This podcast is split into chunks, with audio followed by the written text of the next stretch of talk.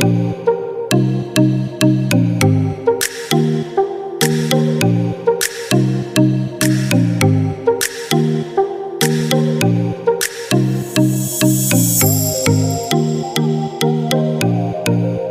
welcome once again to another episode of the Sports Beat with Richard Holdridge. How is everybody doing here on this Monday? Had such a great Thanksgiving week.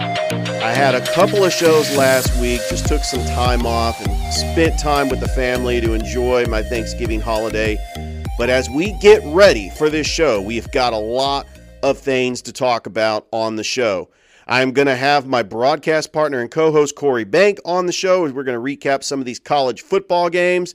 He enjoyed a nice break off and spent time with the family, but now we are back and we have got to get some shows going.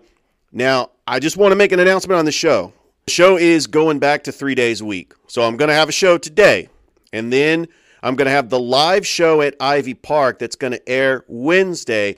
And then Friday is going to be my condensed, possibly final high school football show as I integrate high school basketball into that show. But we do cover a lot of sports as well, including we've got to preview all the conference championships. That's going to happen Friday. We had a very busy week of sports. And to top it all off, we had the World Cup. In fact, the World Cup is going on right now. And here's my opinion about the World Cup I love it. I know it takes a backseat to college football on Saturdays, but I was still glancing over at some of the scores. Hey, that USA England game on Friday was a massive game. It got a huge rating. And let's go. I, love the World Cup. We do have a great show. Going to talk about the college football playoff landscape. Falcons blow another game. I mean, it's just getting ridiculous. And the city of Atlanta, let's just say they did not have a great weekend of sports as the Hawks dropped a game to the Miami Heat, a, a game they should have won. I mean, that was clear from jumpstart. All right, college football. What can I say? Unbelievable. I'm completely shocked that Ohio State blew that game to Michigan. Absolutely shocked. I'm even just as much shocked as Clemson losing to South Carolina, one of the hottest teams in college football, has won against two top 10 teams and they finished the regular season 8 and 4. I mean, imagine if we had the 12 game playoff. Yeah, South Carolina would get in and they would be a team that you would not want to face. But I want to talk about Michigan and Ohio State because everything was in front of Ohio State to win this game. They were playing at the horseshoe. They were a heavy favorite. They were healthy. The weather was good. And Michigan went into the horseshoe and punched Ohio State in the mouth. Yes, that's exactly what they did. Blake Corum wasn't even in this game. He was in the game for a couple of yards and then he exited because of an injury. Ohio State, they put seven in the box, they went zero coverage, and Michigan still punched them in the mouth. In fact, they beat Ohio State 45 to 23. It's unbelievable. And the new college football rankings is going to be out on Tuesday. I would not be shocked if Michigan is the new number one. Michigan was playing great on all levels of the football. I didn't think that J.J. McCarthy was a passer, but Ohio State said, hey, we're going to put seven in the box. You try to throw it. And he did just that. Three touchdowns, 263 yards. Cornelius Johnson with two touchdown receptions. And then no Blake Corum, no problem. Donovan Edwards busted loose for big runs to ice the game. And Michigan is going to play in the Big Ten championship game against Purdue. And I'm going to preview what could be the college football playoff because Ohio State has a case to get in in case chaos happens. I know everybody wants to root for chaos. I am not a fan of chaos. I would love to see TCU and USC get into this thing right now, if you look at the college football playoff, Georgia should be number one, Michigan should be number two. If TCU beats Kansas State in the Big 12 championship, they are going to be uh, number three. Maybe they might drop them to number four. It depends on how USC. USC is going to face Utah in the Pac 12 championship. Now, USC lost to Utah in a two point conversion in the regular season. Caleb Williams is starting to look like a Heisman Trophy candidate as USC punches Notre Dame in the mouth. Uh, you know, Notre Dame had a great defense, and they are coming into this game with all the momentum. But USC beats them at the Coliseum 38 to 27. And if USC beats Utah in the Pac 12 championship next week, they will get into the college football playoff. Imagine that. Lincoln Riley in his first year with the transfer portal, with all the resources at USC's arsenal. Caleb Williams comes over from Oklahoma. You have Jordan Addison coming over from Pittsburgh. And USC could play in the college football playoff. I think they're going to play Georgia in the Peach Bowl, but we shall see. I'm excited about the conference championships. But then what if chaos happens? What if TCU loses? And what if USC loses? Who gets in? Right there, you have a one loss Ohio State team that has a case because they've been playing great all year and they slip up one time to Michigan. You got a case for Ohio State. You also have a case for a two loss Alabama team that lost on the final play in a hostile environment. So, two of those losses were to at Tennessee in a hostile environment on a knuckleball field goal. And then you have them losing to LSU in Death Valley on a two point conversion. Alabama has a case to make it into the college football playoff. Well, let's talk about Alabama because they completely dominated Auburn. And Auburn had a very good game plan. I like the play of Robbie Ashford, but the Auburn defense did not show up. I said on this show last week if Auburn beats Alabama, give the job to Cadillac Williams. I still think that Auburn is going to hire Hugh Freeze. Now, Lane Kiffin's going nowhere. He's going to stay at Ole Miss. So, those rumors of Lane Kiffin going to Auburn, well, you can put them to bed because Auburn is more than likely going to hire Hugh Freeze. I think that's the best hire because Hugh Freeze can develop quarterbacks. He does a great job recruiting, and Auburn has the resources with the NIL money, with the transfer portal, to compete with Alabama and the LSUs of the world in the SEC West. And who knows when Texas and Oklahoma gets into this conference, if Alabama and Auburn jump ship and go over to the SEC East. It's just crazy. It could happen, but I think that Auburn is going to go to Hugh Freeze. The coaching carousel was alive and well. I had to go back into the archives of my shows a year ago because we were talking about the coaching carousel here on this show. Lincoln Riley was going to USC, Brian Kelly was going to LSU.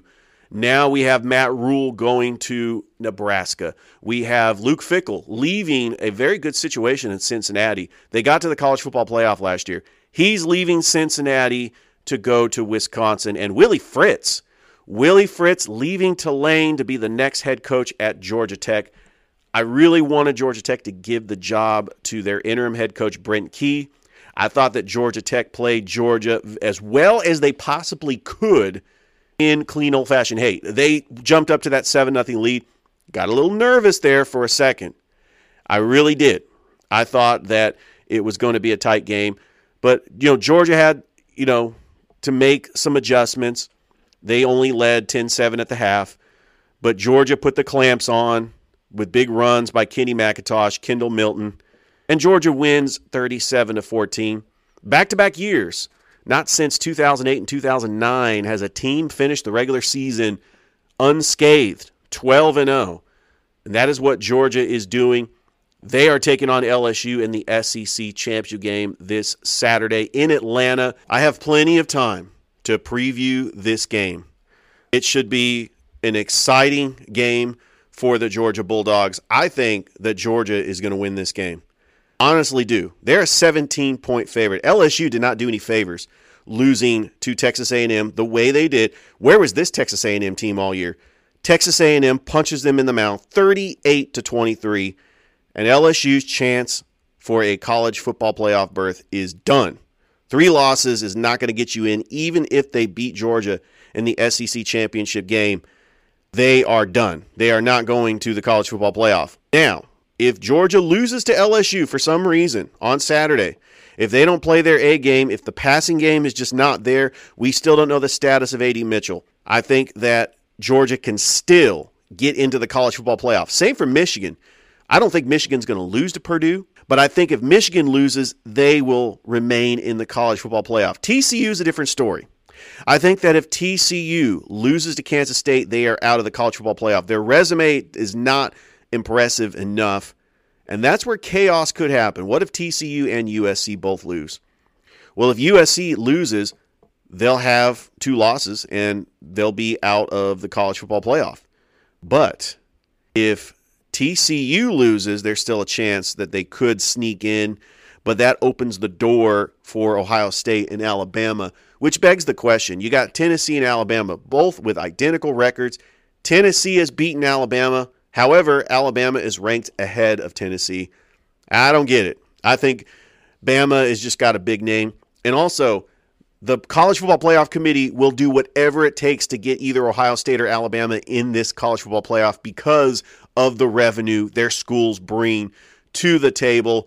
Nobody wants to see a Georgia Alabama semifinal game in Atlanta. They might move Michigan number one, and Georgia would have to play either Ohio State. I mean, you could possibly see Michigan and Alabama and then Georgia against Ohio State because you do not want to see Georgia and Alabama and Michigan and Ohio State. So I've got all week to preview these conference championships. And we got National Signing Day coming up. Then we're going to have the College Football Playoff Selection Show on December the 4th, along with the bowl games. It's going to be fun. Stanford's David Shaw steps down after 12 seasons as their coach. His last four seasons have really been terrible. But David Shaw won 96 games at Stanford, three Pac 12 championships in 2012, 2013, and 2015. He was the coach of the year in 2017. He was the four time Pac 12 coach of the year. And David Shaw is going to get a head coaching job somewhere. If not in college, the National Football League, maybe Arizona State. He might get the Houston Texans job. Uh, there are some coaches that are on the hot seat. I believe that David Shaw is the hottest coaching candidate what he has done, I actually thought that Stanford was going to drop off after Jim Harbaugh left in 2011 for the 49ers. But David Shaw, in his first three seasons at Stanford, 11 and 2, 12 and 2, and 11 and 3, including three straight BCS bowl games to include a Rose Bowl victory in 2012. And he happened to do it again in 2015. I remember that year with Christian McCaffrey. The Stanford Cardinal were ranked third in the nation after a 12 and 2 season. And really, if you look at that 2015 Stanford football team, they lost two games. They were a game away for playing for the national championship. Dave Shaw did a very good job recruiting not only tight ends at Stanford, but great physical players, offensive linemen, quarterbacks, look, I know that Andrew Luck, everybody talks about him and what Jim Harbaugh did, and David Shaw won with Jim Harbaugh's players, but that's not necessarily the case. And I think that David Shaw is going to do well wherever he goes next, whether it's college or the NFL. Moving on to the World Cup. Yeah, it is a big deal. I love just watching these games on my phone at 5 o'clock in the morning. Well, I don't really get up that early to watch the World Cup games, but Cameroon and Serbia went to a 3 3 tie. I was rooting for chaos in the group stage with Spain and Germany. Germany is right now is in last place. They have to beat Costa Rica to advance. I can't believe Costa Rica beat Japan one to nothing. Japan beat Germany two to one, and Costa Rica lost to Spain seven to nothing. I love chaos. Here's some of the upcoming games. You know, right now South Korea is playing Ghana, but you got Brazil taking on Switzerland. Brazil's going to be without Neymar for the group stage. Can Brazil advance? Well, they already got a win. They should be able to. And Portugal is taking on Uruguay. Boy, that is a massive game between two powerhouses. And then tomorrow, the moment we've all been waiting for at 2 p.m. on Fox, Iran taking on the United States. The United States has to win in order to advance to group stage. And Christian Pulisic is still waiting for his first World Cup goal. He already has an assist, but he got very close in that England game. And he is America's superstar. I think Timothy Adams is their best player. He is one of those players that is a leader. He's the captain, but he's also a great defensive player. And the United States is just better than Iran. They've got to get a goal get a goal early, and then hold on. Don't let them tie. I would actually be more comfortable them getting two goals and then they advance. If they tie, they do not advance. Iran is going to advance out of this group stage.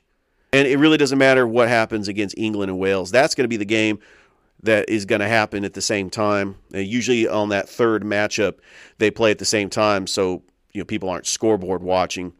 National Football League, oh boy, the Atlanta Falcons did it again. One thing about this Atlanta Falcons team, I did not have any expectations from the Falcons this year. But they lose to the Washington Commanders 19 to 13 and they had an opportunity to win the game.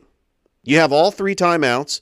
Marcus Mariota throws the ball and it's tipped. I mean, anytime there's a tip ball, chaos can happen. And the Commanders got the interception in the back of the end zone. And the Atlanta Falcons had an opportunity because they had all three timeouts to get the ball back with no timeouts with 45 seconds, and they run into the punter. So, you know, they shot themselves in the foot. I know that Marcus Mariota is not a dynamic passer. I started watching this game and I saw Taylor Heinicke just make great passes. Marcus Mariota could not find players in space. Drake London is their best receiver. And so the Commanders were on him. I still believe the Falcons' identity is to run the football. And they do a great job with Cordarrelle Patterson and Tyler Allgeier. And Marcus Mariota, there was a couple times on third down that he did a RPO and he was able to get the first down that way. This Atlanta Falcons team, there's no expectations, but I saw that game and I thought, yeah, this was a game on the road against a very good Washington Commanders team with a winning record. I know they're in last place in the NFC East, but they got something to play for. They look like a team that could make the playoffs. And what really didn't help the Falcons was they should have won this game. But the Buccaneers lost to the Browns. You had the Saints lose to the 49ers 13 to nothing. Wow. What a defensive performance by the San Francisco 49ers. Sometimes their offense just doesn't show up. The Saints defense has pretty good players Cam Jordan, Demario Davis, Marshon Lattimore. It was one of those games where Jimmy Garoppolo did not look all that great. The Saints defense shut down the run game. Elijah Mitchell's going to be out for a couple of games. They shut down Christian McCaffrey, but the 49ers defense kept the New Orleans Saints out of the end zone. Always a great time when the 49ers can beat the Saints. I could just still remember that game in Candlestick, the catch part three with Vernon Davis. Oh, it gives me chills. The Sunday night game, Aaron Rodgers had to leave early in that game. The Philadelphia Eagles look like the best team in the NFL. What a game. The Eagles win 40 to 33. They are 10 and 1. They are going to wrap up home field advantage. But when they get into the playoffs and they have to play a Cowboys team, a 49ers team, they're going to compete. What I'd like to see, I'd like to see that from the Philadelphia Eagles. You know, they actually did win the Super Bowl with Nick Foles. How good is Jalen Hurts? I know he's good, but if there's a defensive team that can stop the run, because the 49ers can stop the run, the Cowboys can stop the run. Can Jalen Hurts, with the weapons he has, A.J. Brown, DeVonta Smith, can he throw the ball over the top? I tell you what, the two best teams that it, it's looking like, you know, obviously the Chiefs look great, but the Miami Dolphins, boy, that is a massive game. I hope they flex that into the Sunday night game. The Dolphins playing the 49ers next week it's pretty much the 49ers versus the 49ers East because what Mike McDaniel is doing, he's taking the page out of Kyle Shanahan's playbook.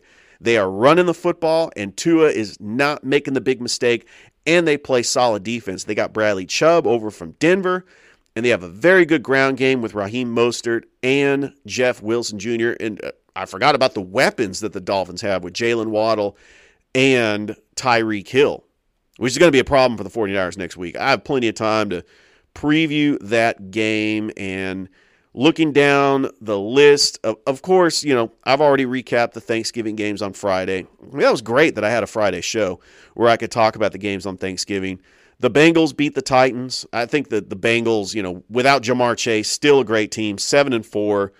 The Browns beat the Buccaneers in overtime 23 to 17 and now the Cleveland Browns at 4 and 7 will get Deshaun Watson back for six games.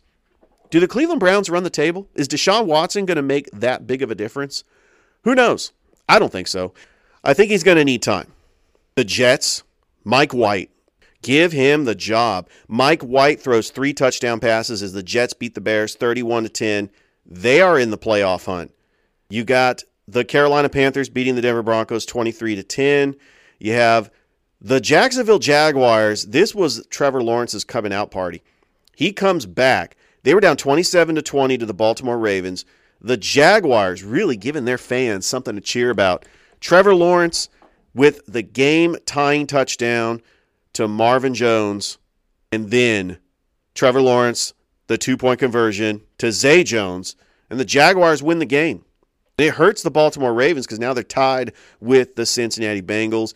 You have the Raiders beating the Seahawks 40 to 34. This was the late game.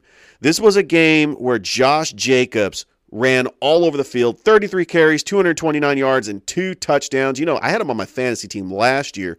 Oh, man, I wish I had him this year. Uh, the Raiders get a big win. The Raiders are still a good team, they do have something to play for. It really helps the 49ers because now the Seahawks are 6 and 5, and the 49ers have sole possession of the NFC West unbelievable. The big uh, game that was the game of the week in prime time, it was not a game at all. Kansas City beats the Rams 26 to 10. Without Matthew Stafford, the Rams look like a team that's 3 and 8. Stafford might shut it down for the rest of the season. The Rams could possibly go 3 and 14. Then the Lions would get their pick. Can you believe that? What a big one-hit wonder the Rams have been. They sacrificed everything to get the Super Bowl win, which rightfully so. I would have done the same thing. But now you really set your team back for years to come, and it's going to be hard to recover. It really is. I actually thought that the Seahawks did a good job recovering, moving on from Russell Wilson, because they actually hit on all five of their rookies. They showed a graphic on the TV that showed five of their rookies making production this year, including two offensive linemen, which were always the problem in Seattle, and that's why Russell Wilson was running for his life. You have the Chargers beating the Cardinals to keep their playoff hopes alive, and you have the Dolphins beating the Texans 30 to 15. So the NFL is so incredible. I mean, you have a game that's really hard to watch tonight the Pittsburgh Steelers taking on the Indianapolis Colts, led by their interim head coach Jeff Saturday. He already has a win. I mean, his coaching experience, he coached in high school in Georgia. Speaking of Georgia high schools, wow, you like that segue? I got to tell you, when I have my high school football show on Friday, I will recap all these games. But we have a championship game in Alabama between Auburn and Thompson. Can Auburn win their first ever state title on Wednesday? Or is Thompson going to four-peat? And Auburn does have the home field advantage at Jordan Hare Stadium for that game. Congratulations to the St. Anne Pacelli Vikings. I had athletic director and the basketball coach Corey Black on the show Friday as we were talking about that game against Brookstone. They win it in overtime. Incredible win. I will cover that. And they're in the state title game in Macon against Stratford Academy. They have a chance to win their first ever state title. Troup County advances. They are going to be in Savannah this Friday night, taking on the defending state champion Benedictine. Uh, and Callaway and Carver season comes to an end. Congratulations on both the Callaway Cavaliers and the Carver Tigers for having an incredible season. And Schley County is still in the mix for the semifinals. Don't forget, I will have all that on my high school football show this Friday afternoon from 2 to 3 now. I love this time slot. NBA action, you know, I love the NBA. I, I just, I'm scratching my head on the Hawks. First, they lose to the Houston Rockets, a team that's only won three games. They lose when they had a lead. They squandered a lead. And then they squander a lead against the Miami Heat. They lose 106 to 98. The Miami Heat had stars. It was only a matter of time. Bam Adebayo scored 32 points. They have Jimmy Butler. They have Kyle Lowry. This was the same team that went to the NBA Finals in 2020. You know, they have players off the bench. This is the same team that beat the Hawks in the first round of the NBA playoffs last year when the Hawks won their two games to get out of the play-in games to actually make it into the playoffs. And the Heat has always been the Hawks' Achilles heel, even when they're playing in Atlanta. Doesn't get easier for the Hawks as they will be on the road in Philly where Joel Embiid could just go off. He could score 50 again. And the Sixers are 11 and 9. They look like a team that could use a win right here. The Hawks are going to have some growing pains. I just think that they need a defensive stopper. They need a consistent defensive stopper. DeAndre Hunter is good, but I don't know if he is that all star defensive stopper that could shut down like a Bam Adebayo who went off yesterday with 32 points. Looking around at the other games in the NBA, as the Golden State Warriors they get a win over the Timberwolves, I think the Warriors are starting to turn the corner and they're going to start to play together. Same with Brooklyn. I think that Brooklyn is starting to play together as they got some very good production from Seth Curry, who's always been an underrated player. I liked him when he was with the Sixers, did a great job in the playoffs. The Boston Celtics just continue to win. They have the best record in the NBA. They're 16 and 4. It doesn't matter who their head coach is. They have players everywhere, including their two All Stars, Jaylen Brown and Jayson Tatum. But they have Derrick White. Marcus Smart is a great point guard who can stop you on the defensive side of the ball. They have the Williams brothers, Grant Williams, Robert Williams, and they have the savvy veteran in the middle, Al Horford. I think the Boston Celtics are going to win the NBA championship. Now, they had an opportunity to win it last year. I think that they could have gone toe to toe with the Warriors, but the Warriors had the home court, which really helped them. The Boston Celtics, if they get home court, I think that the Boston Celtics could win the NBA championship this year. Now, all you Lakers fans, I know you're excited about the Lakers' current winning streak. You know, they beat the Spurs, well, for three times. I don't know who is creating the schedule. They beat them three times. The Lakers have won two straight. They're 7 and 11. LeBron returned to the lineup, scored 39 points. Anthony Davis looks healthy. The Lakers are still a borderline playoff team. Look, when you rattle off a bunch of wins against a bunch of bad teams, it does not make you a good team. I think if the Lakers play elite teams, they're going to have their hands full. All right, college basketball. You know, I even watched college basketball over the weekend. The Alabama Crimson Tide beating the North Carolina Tar Heels 103 to 101 in overtime. North Carolina, they lose two games over the weekend. They're going to fall in the rankings. They lose to Iowa State. I actually was watching that game. And then Auburn gets a win over St. Louis 65 to 60. Auburn 7 and 0. Great basketball program. What a job that Bruce Pearl has done with the Auburn Tigers. And I think that they're really one of the best teams in the SEC. And how about the Georgia Bulldogs? Mike White. They are 5 and 2 after beating East Tennessee State 62 to 47. And the Georgia Bulldogs will take on Hampton. Now they did lose to UAB uh, last Tuesday, but they do have a very good team. I think that what Georgia has done in Mike White, they have two winnable games. They could actually eclipse their win total from last year. So the expectations for Georgia just win all your non conference games or as many as you can against the teams you're supposed to beat. And that will be a respectable season. And maybe they could sneak into the NIT if they have at least 15, 16 wins. I mean, that's the expectations right now at the University of Georgia. Georgia Tech is 4 and 2. You know, I look at Georgia Tech and what Josh Pastner's doing. He's got to make the NCAA tournament. They have a tough task against a ranked Iowa Hawkeyes team this Tuesday. They did beat North Alabama, but they lost two games in the Fort Myers tip off. And Georgia Tech, they've got to start rolling here in college basketball. I want to talk about the Columbus River Dragons and the weekend they had. They are rolling.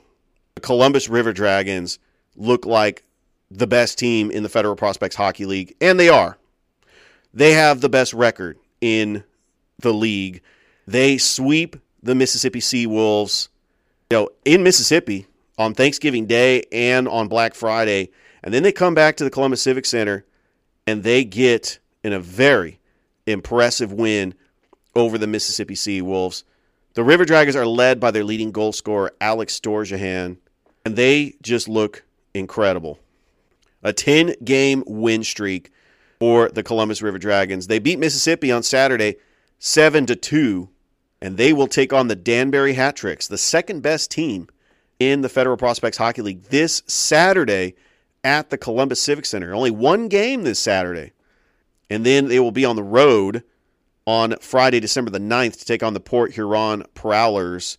So there's an opportunity to go to a game. Corey and I went to the game a couple of weeks ago when Columbus was taking on Port Huron. Look at this record. The Columbus River Dragons 12 and 1 with 35 points. Danbury with 33 points. They are 12 0 and 1, an overtime loss. And the Columbus River Dragons, a 10 game win streak. Unbelievable. Congratulations to the team and what they are doing. And now I'm going to look at the leading goal scorers on the Columbus River Dragons. Alex Storjahan. What can I say about this guy? 11 goals. He's leading the team with 20 points. Jacob Kelly coming out of nowhere with 19 points. He's got eight goals and 11 assists. Then you got Austin Doe with 19 points. He's leading the team with 14 assists. Cody Wickline with 15 points. And then Jay Krupp with 14 points. He's got six goals and eight assists. So the River Dragons are doing it with their veteran players, and they're doing it with the newcomers. Looking forward to seeing that game against the Danbury Hat Tricks. You can always listen to the game on WQEE 99.1 FM, The Key. Also, the home of LaGrange basketball. LaGrange College doing great so far. We're going to start with the Lady Panthers. They were able to get the victory over Oglethorpe Sunday afternoon in the Mariotti Gymnasium, 69 to 65. And don't look now, but they will take on Ashbury at home this Saturday afternoon at 2 p.m. You can always catch every game of the LaGrange College Panthers and Lady Panthers on WQEE. LaGrange College is 4 and 2 on the season. So good luck to the Lady Panthers. And I'm looking at this schedule. LaGrange College Panthers they get the win on the road against the Mississippi University for women 70 to 67 and they are 4 and 2 on the year led by Brashard Edwards putting up a basket.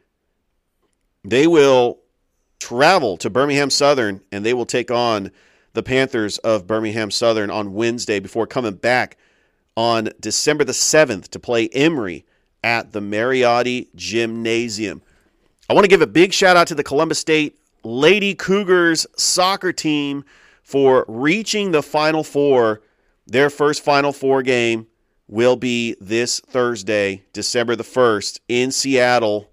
And I will try to watch that game online as I'm looking forward to just seeing how far the Columbus State Lady Cougars, led by Emma Bedo and Rachel Swigard and Lauren Barnes, they've just done an amazing job. What Coach Jay Entledge has done at Columbus State has been amazing.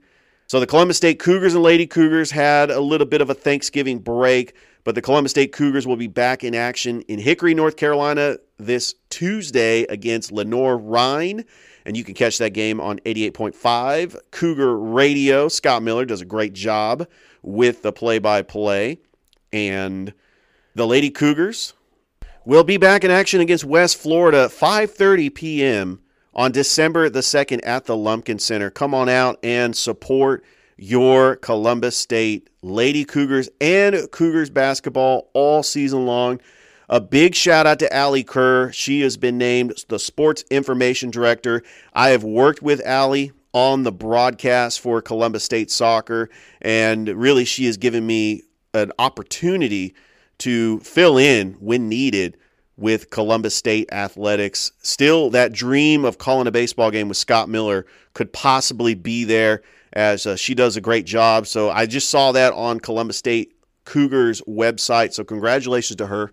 I'm excited about that. Well, I think it's about that time to bring on my broadcast partner and co host, Corey Bank. You don't want to go anywhere. We'll be right back with Corey. We are back on the show. And uh, back from a long Thanksgiving break is my broadcast partner and co host, Corey Bank. I hope that you had a great Thanksgiving. I know I did. It was a phenomenal Thanksgiving. I hope you had a fantastic one with your family, Richard. All right, let's get into the sports because I always enjoy this time of the year because we had some incredible matchups in college football, including Michigan and Ohio State. On paper, it looked like Ohio State was, if not the best team in college football, they had everything in front of them to make it to the college football playoff, and Michigan punched them in the mouth at the horseshoe. This was the most shocking game this entire week, Corey. I, I don't know how you felt about this game, but really, Michigan has just put their you know did you see at the end of the game they actually put the michigan flag on the the middle of the of, of the 50 yard line? I mean michigan right now uh, they're they're calling for ryan day's uh, job. I mean he's he's lost to michigan in his last two games. It's truly incredible what this Michigan team pulled up in the upset against this Ohio State Buckeye team. This year's victory came, like you said, in an unexpected fashion. And not just because Michigan was more than a touchdown underdog entering the regular season's finale, but there were questions about star running back Blake Corum, who hurt his knee against Illinois last week, Richard, the week prior. Corum began the game with his left knee in a brace, but after rushing twice on the the Wolverines' first three plays, he never returned. So that was an interesting part of the game that we didn't know that was going to happen in effect. But when it was placed squarely on the shoulders of quarterback J.J. McCarthy, he responded with a performance unlike seen from any other Michigan player. McCarthy threw for 263 yards and three touchdowns, rushing for 27 and another score as he kept Ohio State guessing all game long. In the second quarter, McCarthy hit Cornelius Johnson on a short throw to the sideline, but Johnson broke right out of that tackle and took off 69 yards to the house. On Michigan's next possession, McCarthy again looked at Johnson, throwing deep over the middle and hitting him in stride in the secondary for a 75 yard score. Coming out of the half, he found Colston Loveland down the sideline for a 45 yard touchdown. But the quarterback, who had struggled to push the ball vertically all season long, was suddenly dropping dimes. That's something that we didn't see in the scouting report. And that's incredible. Now, on the Ohio State side, CJ Stroud was stopped cold in the second half.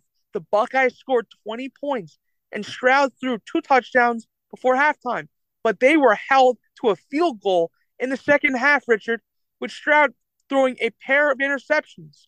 Now, this Ohio State team outgained Michigan 315 to 214 the first half, but with when it was all said and done, it was 124 yards on 10 carries that was rushing it and edging it out. The Wolverines flipped the script completely over the latter 30 minutes of the game, outgaining the Buckeyes 316 yards to 177. But with the edge on the ground, for 19 rushes for 242 yards, it was the first time Michigan pulled a victory off, yes, in Columbus, Richard, since 2000. Now that's incredible and McCarthy had the game of his life. This win puts Michigan in the Big Ten championship game against Purdue, which I believe, Corey, even if Michigan were to lose to Purdue, which I don't think they are, they're still going to be in the college football playoff. As for Ohio State, they've had a great season all year, one loss. Let's say we have chaos next week. TCU loses, USC loses in the Pac 12 championship. Corey, can Ohio State still get into the college football playoff? It's very, very possible because of the week and all these upsets that came along for the polls going into the week. It's going to be a very interesting way of figuring out where this is where they're going to land. All right, let's talk about USC because Caleb Williams might have won the Heisman with his performance against Notre Dame, and the USC Trojans control their own destiny. They got an impressive 38 to 27 victory over the Irish at the Coliseum. And now USC is ranked fourth in the AP poll. When the college football rankings come out, I expect USC to be number four. And if they beat Utah in the Pac 12 championship, they're going to the college football playoff. How impressed were you with the USC Trojans' performance against Notre Dame? Extremely. Because in this one, on that day, it really came down to it. This number six team, they avoided a similar fate that kept them at this point. It keeps them alive. Now ranking up to four. With this victory over Notre Dame, Caleb Williams was the key Trojan in the victory, like you said, featuring several highlight plays, totaling touchdowns. Now, the sophomore quarterback made his case for the Heisman Trophy against a quality fighting Irish defense. And they're known for their stout linebacking ability, but senior running back Austin Jones also did plenty to contribute as he surpassed the 100 yard mark in his second game as the Trojans featured back followed a season ending injury to star back Travis Dye.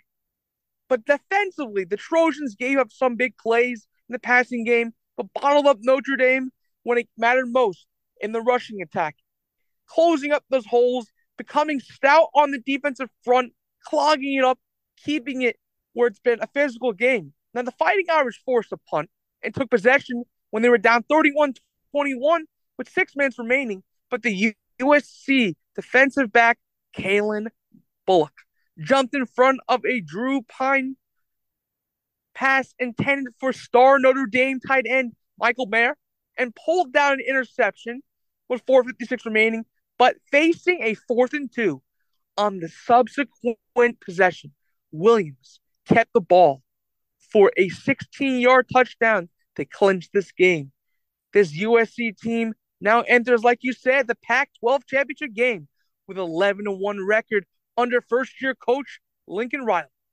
Notre Dame, meanwhile, ends its first regular season under coach Marcus Freeman at 8 and 4.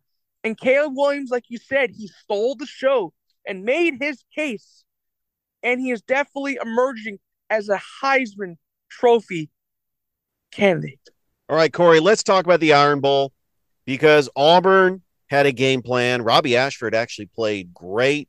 And I think that they were able to move the football on Alabama's defense, rush for over 300 yards against a Nick Saban led defense, which is unheard of. But the turning point in that game was in that first half the muff punt, which never touched the Auburn receiver. That was the most egregious and horrible call. Why even go to replay? I was so beside myself. I just got on Twitter and I just ripped the officials because that was just unbelievable. And it changed the momentum in that game because Alabama was getting the ball to start the second half and Auburn didn't have a chance. If you want to actually put your rival out of the misery where Alabama's not even considered for the college football playoff, but that was just awful. Did you see that call, Corey, in the Iron Bowl? It really was a questionable call. I personally didn't like that call either, Richard. All right, but with the win for the Crimson Tide, they are in consideration for the college football playoff, which is unheard of. But we've had a two-loss team before. You'll win the national championship, the 2007 LSU Tigers. But thanks to Clemson losing to South Carolina and LSU losing to Texas A&M, Alabama, out of all people, we've written this team off because they lost two games. But you got to remember, Corey, the two games they lost were in hostile environments on a last second field goal in Knoxville and then a two point conversion in Death Valley. I can't believe I'm saying this, Corey, but the Alabama Crimson Tide are well alive for the college football playoff, especially if TCU and USC both lose on Saturday. It's a scenario that we don't typically see very much. All these great Titan like teams going down this week.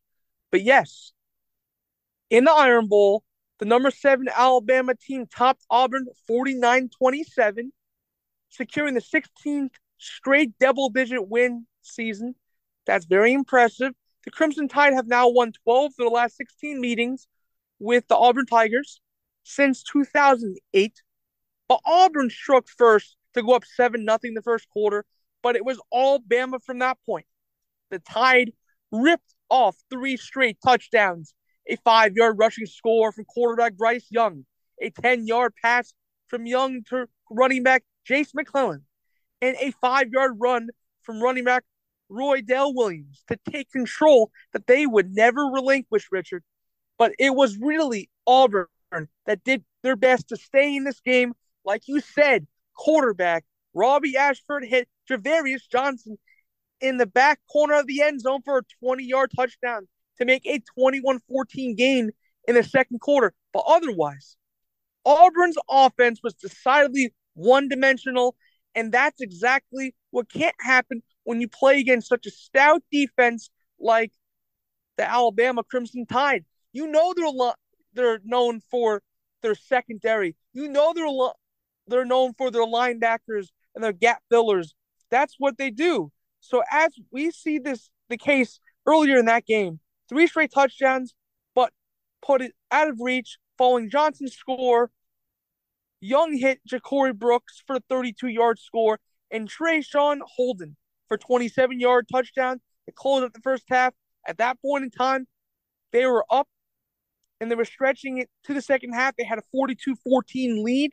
Young, the reigning Heisman Trophy winner and NFL draft eligible junior, likely played his final game at Bryant Denny Stadium. Richard, he finished the game with 343 yards passing with those three touchdowns and one interception.